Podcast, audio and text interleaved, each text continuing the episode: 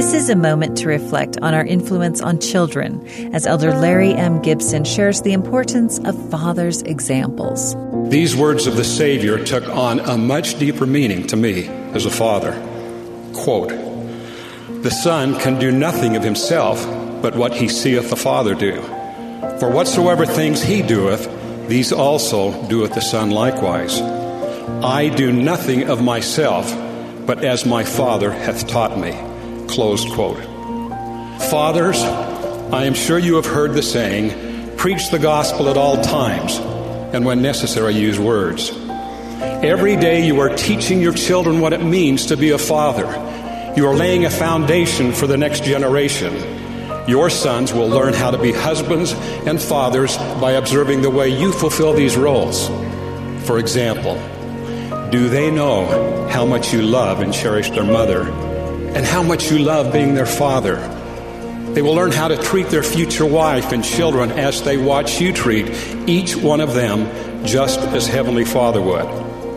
Through your example, they can learn how to respect, honor, and protect womanhood. In your home, they can learn to preside over their family in love and righteousness. They can learn to provide the necessities of life and protection for their family, temporally and spiritually. Brethren, with all the energy of my soul, I ask you to consider this question. Do your sons see you striving to do what Heavenly Father would have them do? I pray the answer is yes.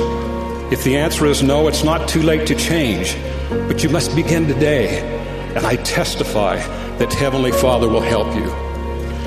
Father in heaven has brought you here at this particular time for a special work and eternal purpose. He has sent His only begotten Son, Jesus Christ, to help us overcome our imperfections through the atonement. He has blessed us with the Holy Ghost to be a witness, companion, and guide to our eternal destination if we will rely on Him. May we each enjoy the fullness of Father's blessings in this life and the fulfillment of His work and His glory by becoming fathers to our families for eternity.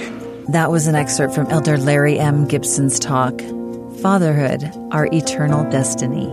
This is a moment to reflect.